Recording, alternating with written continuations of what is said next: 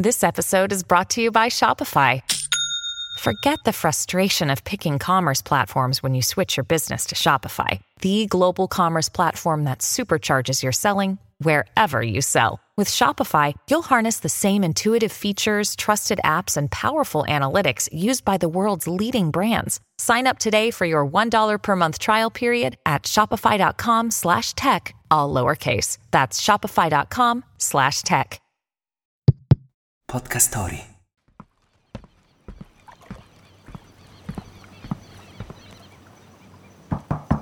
Davide, scusami, posso entrare nella tua stanza? E posso dirti di no? Beh, ma fammi vedere un attimo che stanza ti sei scelto però, perché Eh, vedi, è, è- sono un po' curiosa. è la peggiore. Come la peggiore? Sì, è, è la stanza mm, è più piccola Eh beh, aspetta, la sto guardando, ma scusami, ma perché ti sei scelto questa? perché secondo me eh, questa stanza è un po' la stanza di servizio. E se tu hai un ruolo di leadership, devi essere al servizio degli altri. E quindi la stanza di servizio va bene per me.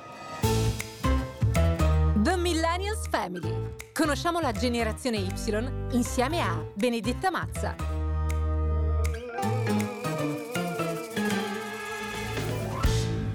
Davide Schioppa nasce a Vimercate il 24 maggio 1983 ed entra anche lui di diritto nella categoria millennial o generazione Y, di cui faccio parte anch'io, Benedetta Mazza.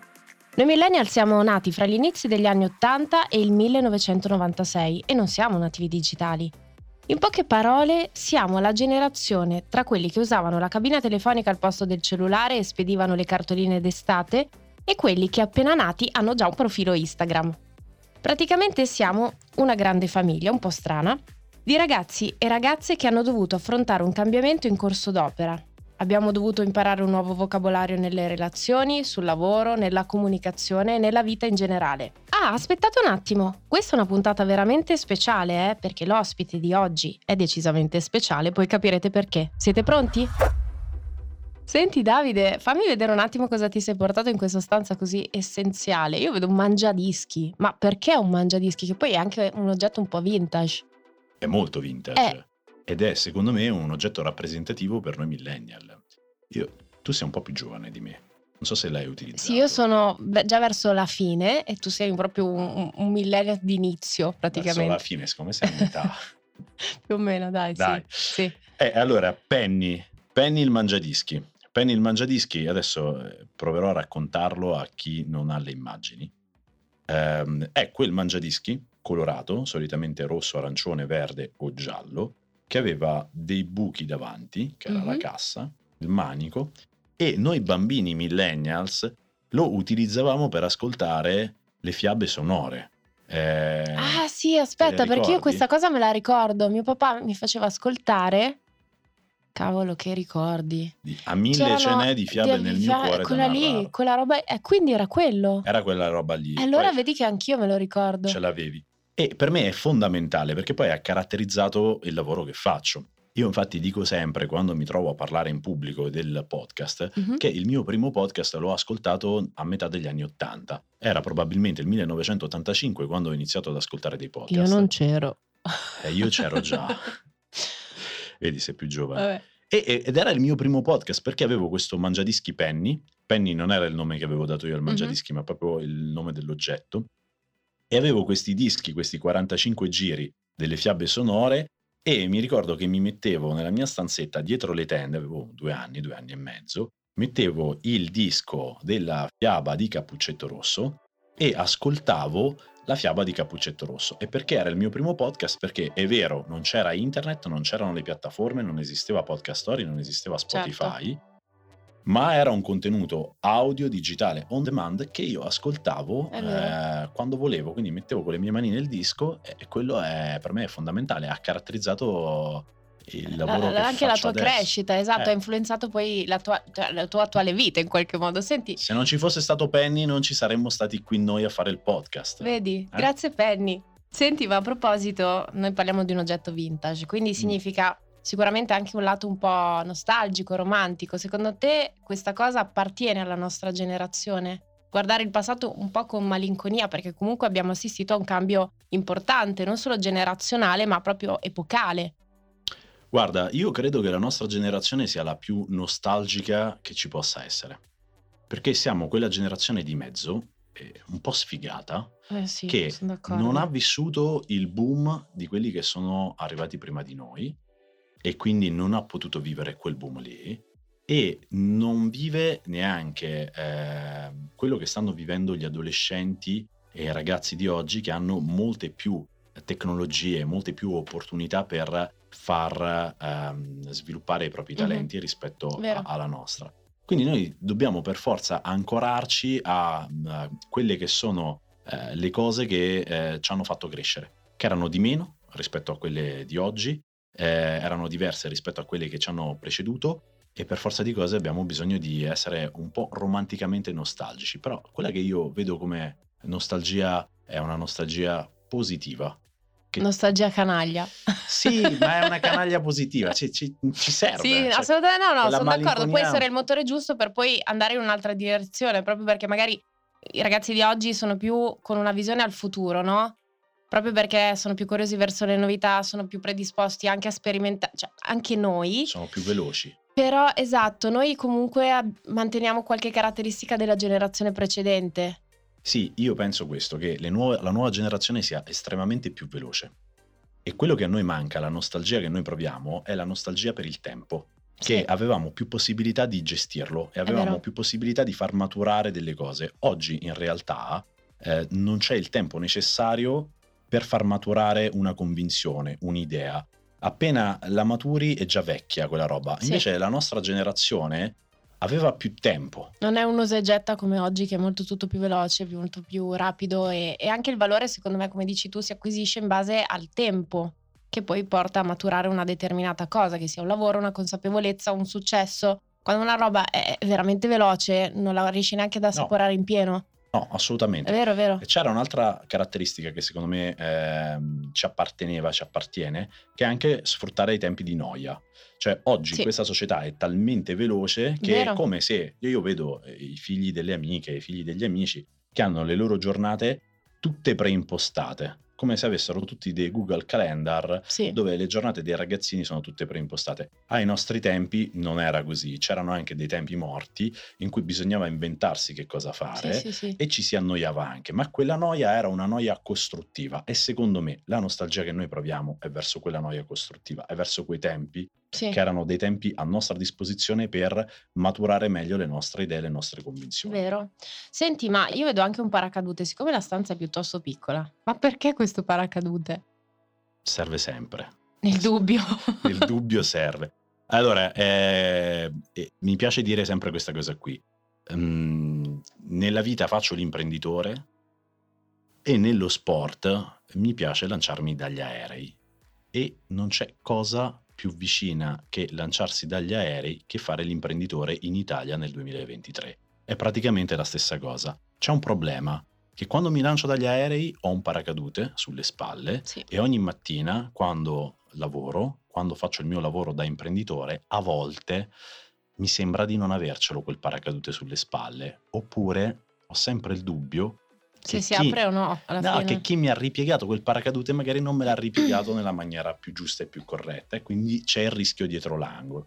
Quindi il paracadute, cara Benedetta, eh, me lo Eh. porto per sicurezza, no, ma in realtà perché è lo sport che mi ha affascinato di più, ehm, che ho praticato, sono momentaneamente fermo come paracadutista, ritornerò a lanciarmi a breve e per me è un po' una metafora di vita quello sport. Ogni anche volta... l'adrenalina che ti genera Sì, sicuramente l'adrenalina. vedere il panorama dall'alto, cioè quindi godersi anche un qualcosa, una visione, anche avere una visione diversa in quel momento rispetto a quello che Sì, vedono sai gli cos'è, altri. sai cos'è la cosa che mi, mi piace di più? Ci sono due cose. La prima cosa è che ogni volta che torno a terra ho imparato una lezione di vita, perché quando sei lì sopra e devi gestirti in poche frazioni di secondo, Eh, non lo so, io lo sai che non ho mai provato. Eh, se vuoi ci andiamo. Ho paura di infartare intanto Però che, in pochi, in pochi secondi, quando devi gestire la tua tensione e la tua paura eh, con quello che può succedere dall'esterno, pensa banalmente ti si apre storto il paracadute, ti si apre con i cavi in- intrecciati, lì devi prendere delle decisioni in poco Sì. tempo. E questa secondo me è un'ottima palestra Ah, per certo. poi camminare mh, con i piedi per terra e prendere delle decisioni in, in poco tempo. Ma la cosa più bella, oltre a guardare il panorama, visto che siamo in ascolto e siamo in cuffia, è questo passaggio dal rumore pazzesco che senti quando ti lanci nel primo, nel, nel primo minuto in cui hai il paracadute ancora Mm. chiuso, quindi sei in caduta libera, eh, a quel silenzio che si sente che è incredibile nel momento in cui apri il paracadute, sei solo tu, non c'è nessuno attorno, sei sopra al mondo e senti una sensazione di silenzio incredibile. Ecco, ti confesso una cosa, in quel momento lancio sempre un urlo incredibile perché mi sento un po' padrone del mondo. Eh, immagino. Ma senti, ma secondo te la nostra generazione è in grado di aprire il paracadute in tempo? Deve, non, non è che Ma ci sono- siamo capaci? Cioè, qualcuno sì, diciamo che è una necessità, come dici tu, ma siamo capaci? Tutti sono capaci. È l'istinto di sopravvivenza, cara Benedetta. Secondo me chi non è capace di aprire il paracadute eh, non non è un problema nostro. Faccio una battuta un po' in romanesco, Vai. che è questa. Nella vita Mm? o ti elevi o te levi. È un gioco di parole che mi piace fare. Vedi? Però tendenzialmente se tu non sai aprire il paracadute Eh, ciao. sono bip bip bip. Eh, senti, io vedo anche un modellino qua, una... Visto. Cos'è? Herbie, il maggiolino. Herbie il maggiolino tutto matto. Ti sei portato questo modellino? Herbie il maggiolino tutto matto è un, un modellino che ho acquistato quando ero bambino. Eh, andavano di moda le macchinine quando noi eravamo piccoli, ti ricordi? Mhm. Eh, eh, Sì, sì, sì, sì, voglia. E c'erano le, le Burago, c'erano altre, altre macchinine più economiche. E io mi innamorai di questo modellino che costava un sacco di soldi, che i miei genitori non mi volevano comprare, perché veramente costava credo 60.000 lire. Davvero? E sì, misi da parte tutti i miei risparmi per comprarmi questo modellino eh, che ancora conservo. E il maggiolino è sempre stata la macchina dei miei sogni. Herbie il maggiolino tutto matto. E quest'anno, per i miei 40 anni, mi sono regalato eh, Lino il maggiolino. Io lo chiamo Lino, che è un fantastico maggiolino decappottabile. Ed è il regalo più bello che io mi sia mai fatto nei miei primi 40 anni. Vedi? Senti, io ti, ti volevo fare anche alcune domande rispetto alla nostra generazione, no? Visto che comunque ci siamo dentro, eh, ragioniamoci dall'interno. Cioè, se tu potessi dare un consiglio a qualcuno che entra oggi nella realtà di oggi come millennial, qual è, qual è il consiglio che ti senti di, di dare? Come si sopravvive? Ti confesso una cosa, io rifiuto sempre l'opportunità di dare dei consigli ad altre persone, perché parto da un punto di vista. Neanche un'opinione? No, niente. No, niente. Ma ti spiego perché. Se io dessi dei consigli a te, Mm. mi starei sostituendo in quel preciso momento a te. Ma io non sono te, non ho il tuo vissuto, non ho la tua esperienza e quindi qualunque consiglio io ti potrei dare sarebbe comunque viziato dal mio punto di vista, Sì, sì, dal, dal tuo mio storico, vissuto. certo. E quindi rischio di crearti un danno. Per cui io dico, consigli secondo me non bisogna darli, bisogna dare degli esempi. Mhm. E bisogna essere virtuosi negli esempi che si danno agli altri, alle persone che ci stanno attorno, alle persone che ci stanno dietro e anche a chi ci sta davanti, che magari si gira e guarda qualcosa che può essere esemplificativo per la sua stessa vita. Quindi, eh, Benedetta, io suggerimenti, consigli non ho da darne, ma se nel mio piccolo posso essere d'esempio per quello Sì, che sì, sì, sì, faccio, chiaro. va bene così. Senti, invece un pregio e un difetto della nostra generazione, uno così. Oh, la domanda è ostica, cara Benedetta. Secondo me un pregio della nostra generazione è lo stesso motivo per cui siamo nostalgici di cui parlavamo prima, cioè siamo una generazione di mezzo, quindi abbiamo eh, la, la- la capacità di interpretare il- la tecnologia e le opportunità nuove che ci offre la società ehm, con una mente abbastanza reattiva a Mhm. quelli che sono i cambiamenti, ma abbiamo imparato a maturare una coscienza critica mh, che probabilmente è leggermente superiore rispetto a quella delle nuove generazioni. Questo credo che sia un pregio.